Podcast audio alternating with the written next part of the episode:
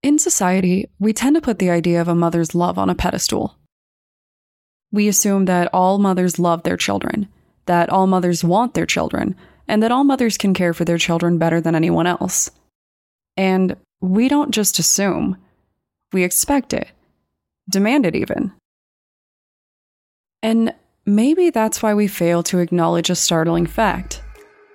That sometimes, even the most loving mother can be corrupted by something outside of their control, and it can make them do very bad things.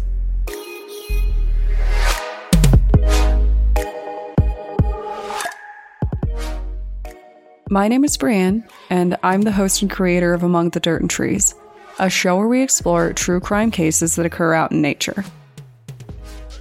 In today's episode, we're going to discuss a crime that's a little more sensitive than most. It is the story about a woman named Ebony Wilkerson, a pregnant mother that drove her children in their car into the ocean.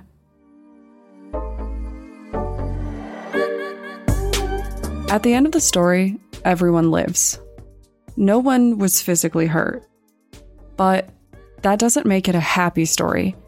And this episode will focus on something that we're just now beginning to talk about: pregnancy and its impact on mental health. And this one's going to come with a confession from yours truly. Ebony Wilkerson was a pregnant mother of three, soon to be four, when something began to go wrong.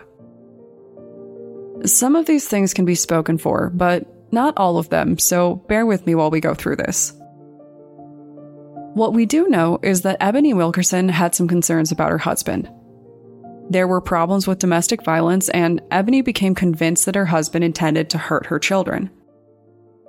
As far as I can tell, based on the available information, this was true and not a part of any of her mental health concerns. At least, I didn't see any later statements that went back on it. Fearing for herself and her children, Ebony did what plenty of women in her situation have done. She put her kids in the car and went to stay with her sister, hoping to find sanctuary there. It was a sensible decision, but when she arrived in Florida, her sister became worried. Ebony seemed convinced that something bigger was happening. She rambled about Jesus and kept saying that there were demons in her house. If you listen to my last episode, we talked about psychosis and how common it is for psychotic episodes to have religious tones to them. Ebony's sister was worried. This didn't seem like the Ebony that they knew. She sensed that something was wrong, and she believed that she had stopped her sister from leaving. But when Ebony's sister called nine one one to ask for help, Ebony found a way to leave, and she took the kids. A short while later, police managed to find Ebony and the children. They talked to her, and she explained her concerns about her husband. The kids seemed fine and happy, and the police felt that they understood the situation. One officer believed that they might have a mental health issue on their hands, but they didn't act on it. Instead, they let her go because they knew that she was not exhibiting the right markers to be held under Florida law. Less than two hours passed, and Ebony made a decision. She decided to drive her minivan and her children into the Atlantic Ocean.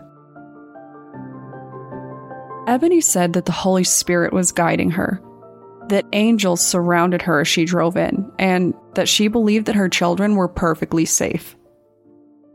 As outsiders, we know this isn't true. This was all happening in her head. And Ebony got very lucky that day. There are a lot of stories like this, and they have some truly awful endings. Fortunately, this isn't one of those stories. On this day, there were people nearby. They watched her drive into the water. They heard the screams of her children and could see the panic that was happening in the car. And they decided to help. Inside the car, there was a wild scene. One child was trying to stop Ebony from driving into the water as they entered the shallows. Ages three, nine, and ten, there was no way for these kids to fully understand the situation. But These strangers were there. They saw Ebony and they described her as looking possessed. And they got two of the children out, the two older ones. The third child, a three-year-old girl, was rescued by a lifeguard who dove in through a front window to rescue her and managed to unhook her. The children made it out alive, and Ebony remained in her daze until she was arrested. So, there's a lot to unpack there, obviously. Pregnancy is no joke. The chemical changes that occur in the human body during pregnancy are absolutely wild. We might laugh about pregnancy cravings and make remarks about a pregnant woman's rage, but do you ever wonder why this happens? During pregnancy, women experience a sudden and very extreme increase in both estrogen and progesterone. These hormones exist in the body at different levels, but during pregnancy, everything kind of goes wild, and it can even change from one person to the next. In this case, Ebony's pregnancy dropped her into a state of psychosis, and she isn't the only one that this has happened to. Pregnant women and new mothers alike experience extreme hormonal changes that influence the entire way that their minds can work sometimes. And sometimes that can be really dangerous. If anything, Ebony is kind of unique because this psychosis occurred during her pregnancy and not after. Postpartum depression affects an estimated eighty percent of women to some extent. Yes, up to eighty percent of women get what we know as the baby blues, and a lot of these women experience more extreme versions. Ebony isn't the first woman to have lost touch with reality under the influence of hormones, and the public kind of underestimates how big of an impact hormones can have, but scientists don't. We know that hormones play such a big role that until recently, there was a shared scientific belief that Jacob's syndrome, a condition where people of the male sex have an extra Y chromosome, were considered to be predisposed to violence and aggression because people thought that they were producing more testosterone. When I was in school, I took this as pure scientific fact because it does kind of line up with what we know and it was the general belief, but recent studies show this actually isn't true at all. The point is that we know hormones influence human behavior, and top scientists take this so seriously that even they can be misled. After everything happened with this case, obviously Ebony was arrested. She was held on three counts of aggravated child abuse in addition to first-degree murder charges. Those are some very serious crimes, but this case isn't that simple, right? We know from Ebony's family and subsequent analysis that Ebony wasn't quite herself that day. She was experiencing a psychotic episode, and that came to light fairly quickly. Instead of going to prison alone where she would not receive help, she was forced into hospitalization for several years. Ebony sought treatment and managed to make a complete turnaround. But as a part of her court case, her legal team made an interesting offer.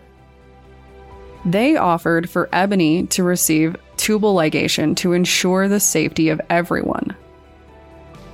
Now, a tubal ligation is what people mean when they say getting the tubes tied, and it's a way to ensure that you cannot have children. In this case, since pregnancy influenced her behavior, their thought process was to ensure that she could not get pregnant again, so there was no risk at all. From what I can tell, Ebony decided that this would be what was best. And if that is true, and this wasn't a scheme cooked up by lawyers, I can definitely see where she's coming from. And I do, because it's a procedure that I want to get myself and fully intend to. Now, obviously, my circumstances are very different. I've just known since I was a kid that I never want to have children. It's nothing against kids. It's nothing against motherhood.